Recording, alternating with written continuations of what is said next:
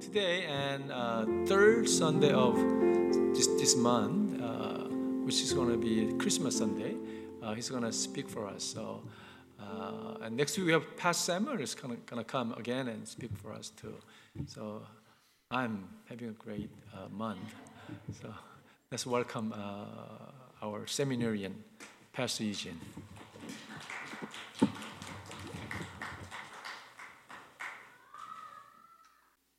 Yeah, so today's sermon title is titled The Talents, and it's going to be about the parable of the talents. But before I start, um, yeah, as you guys know, I'm taking a break um, from seminary. But originally, actually, I was, for my field education, I was supposed to be preaching this Sunday as well.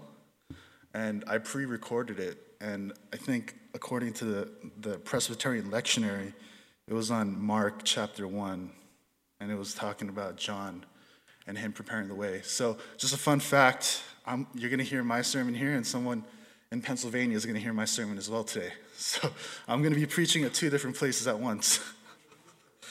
yeah, so yeah, just a fun little fact. And so I'm going to start off with the reading of the scripture. And since my eyes are bad, I cannot read that screen, so I'm going to read it from my phone. So it will be, I'll start. For it will be like a man going on a journey who called his servants and entrusted to them his property. To one he gave five talents, to another two, and to another one, to each according to his ability. Then he went away. He who had received the five talents went at once and traded with them, and he made five talents more. So also he who had two talents made two talents more. But he who had received the one talent went and dug in the ground and hid his master's money. Now, after a long time, the master of those servants came and settled accounts with them. And he who had received the five talents came forward, bringing five talents more, saying, Master, you delivered to me five talents. Here I have made five more talents, five talents more. His master said to him, Well done, good and faithful servant. You have been faithful over a little. I will set you over much. Enter into the joy of your master.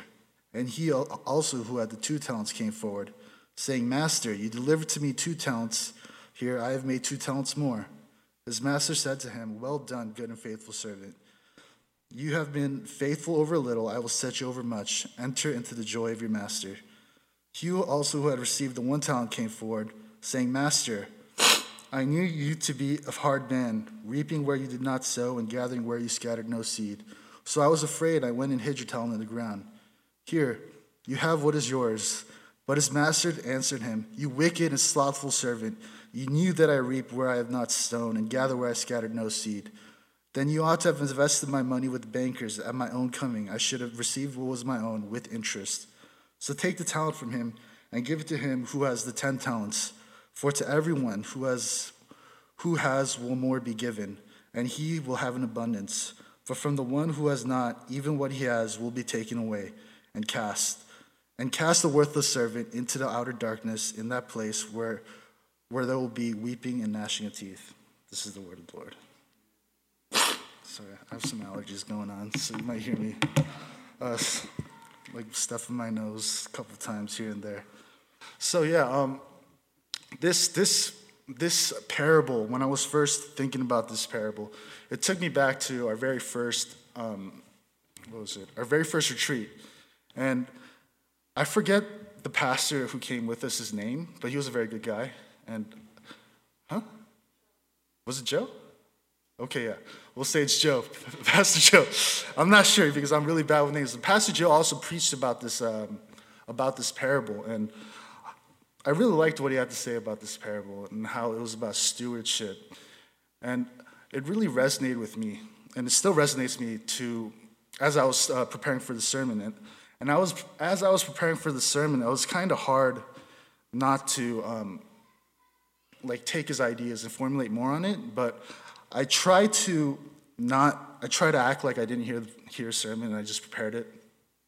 But yeah, so here's, I have five points today, and it's going to be a quick little sermon because at the Presbyterian church that I'm, I'm preaching at, it's usually the max they want you to preach is ten minutes, and they, they kind of get angry if you preach more than that. So Yeah, so I'm like in this mode where it's like ten minutes or less, but I'm, I promise you it's going to be more than ten minutes, unless you guys want it to be shorter. But yeah, here. So the first, first, for the first point is titled, First, the Parable Teaches Us That Success is a Product of Our Work. And I don't have the points on here. I'm just going to read them to you. So this, this parable is not about works of righteousness, but I do believe that God or Jesus still appreciates us doing our work, us doing work. And I think our original design as people was to do work. As you see in the in the book of Genesis, God placed Adam in the garden, and he told him to take care of the field and to watch over it. So Adam, as the original man, he was put into the garden to do work and to watch over the garden. So our original design as people was to be productive and to do works.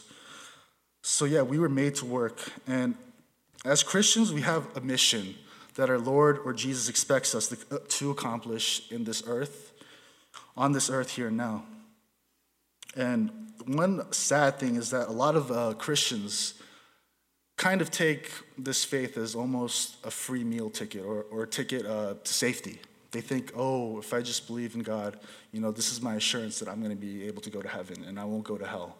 And they kind of just live this life on earth where they're not really practicing the faith, but they say they believe in Jesus. And it, it leads to a lot of Christians kind of, I don't want to say making us, I don't want to say making real Christians look bad, but they kind of give Christians this bad reputation as hypocrites who just say, I believe in Jesus, but I just act like any old person. And I think this, this parable really teaches us that God expects us to do work and to be and to do works as Christians. And um, I love when other Christians, or some Christians that I know that I talk to, talk about faith, faith, faith, faith. And they say faith is all you need. You don't need to do works because you can't do you can't do works to make God love you more, or you can't do works to save yourself. Well, well, yeah, I believe that's very true, and you can't do works to save yourself. You can't do works to make God love you more because those are all things that are given to you. You cannot earn those things. But I do believe that you do need to do some sort of work to, I don't want to say to prove that you're a Christian, but I believe that as a good Christian or as a person who follows Jesus, naturally you'll just start doing good works.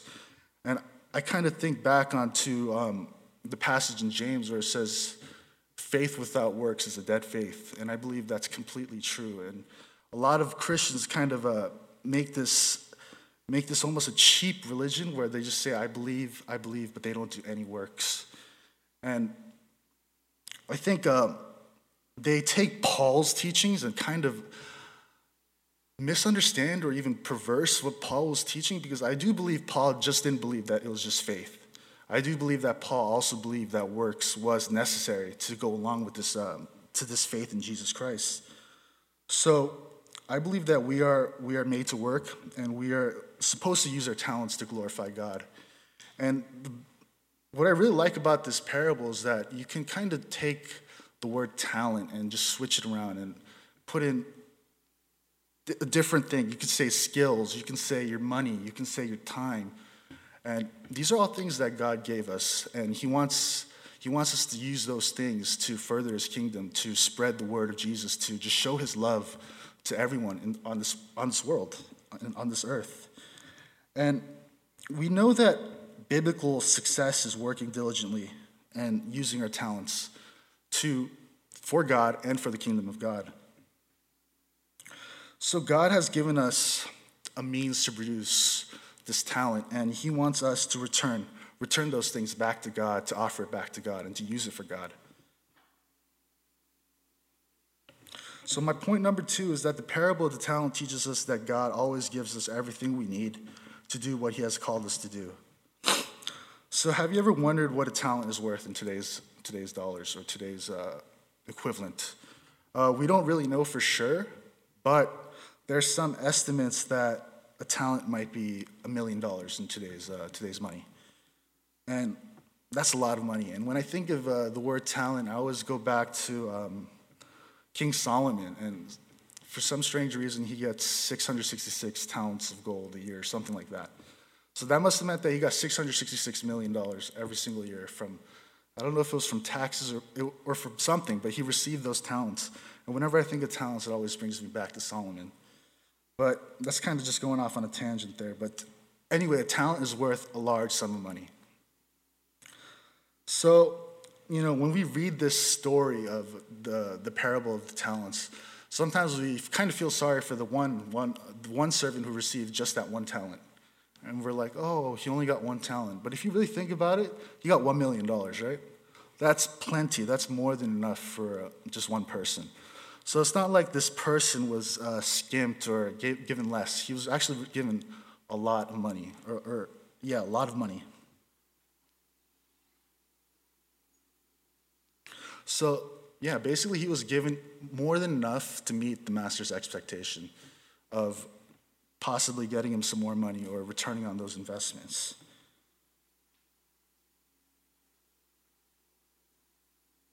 And, you know, just as the master expected his servants to do more than passively preserve what he has been entrusted to them, um, God expects us to generate a return by using our talents um, towards the productive ends to to really showcase the, the talents that Jesus gave us. He wants us to put that on display and to really just show the people that God gave us this talent, and you want to show that this is something that God gave us and that you also want to share with this world as well. So the servant was given enough to produce produce more. And, and in Ephesians two ten it says, "For we are God's handiwork, created in Christ Jesus to do good works, which God prepared in advance for us to do." So this this this passage is by Paul, and it's, it's in Ephesians two ten, and it says, "For we are God's handiwork, created in Christ Jesus to do good works." And as I mentioned before, some people who kind of pervert Paul's teaching and say it's all about faith, they conveniently leave out this verse where it, where it definitely says it is to do good works as well. So we seldom associate with this with this verse with our work, but it clearly states that we should. And point number three is a point that some people might not like, but it's the, it's the very truth, and I'm sorry about that. But the parable of the talents Jesus teaches us that we are all not created equal. So I think the most overlooked part of this parable is the second half of the verse. In verse fifteen, it says, "The master gives us to each servant's talents, each according to his ability." So the master understood that the, the one-talent servant was not capable of producing as much as the five-talent servant. He knew that he couldn't handle more than the one talent that he gave him, or the master gave him. So, you know, we want to protest this as unfair, but we know just living on this earth and just looking around, we know that other people, I don't want to say are better than us, but they have inherently more talent than us, and you can't, you know, you can't really deny that. And I think that's the beauty of creation as well, because there's diversity everywhere, different levels of talent, different levels of uh, ability, and just spread across. But that doesn't mean that we weren't all created equal in the eyes of the Lord. It just means that God gave each and every one of us a different level of ability, a different level of skill. And yeah, it comes from, it comes from the fact that even though this parable, there was different amounts of money given to each ta- each uh, each servant. At the end of the day, it was the same amount of work they ha- they had to do, which was to, oh sorry, which was to produce the the return on that talent. So the five five talent person had to return five talents. Two person two talent person only had to return two talents, and the one talent person only had to return one talent back. So at the end of the day, it was still the same amount of work, even though there was a different level of ability and skills. And, you know, we all know other people that you that you kind of look up to and say, oh, that person is way better than me at this. But at the, but you might be better at something else, or you might have another skill that you're better at, and that person might look at you and be like, oh, I wish I was like that person, and that, or have that ability of that person. So, yeah, even though we do all have different levels of skills, it doesn't mean that we're not equal. We are still equal under the kingdom of God. We're still equal as children of, of God, and God loves us the same. It doesn't matter if we have, if we're a better speaker or we're a better teacher, we get better grades. At the end of the day, God still loves us just the same.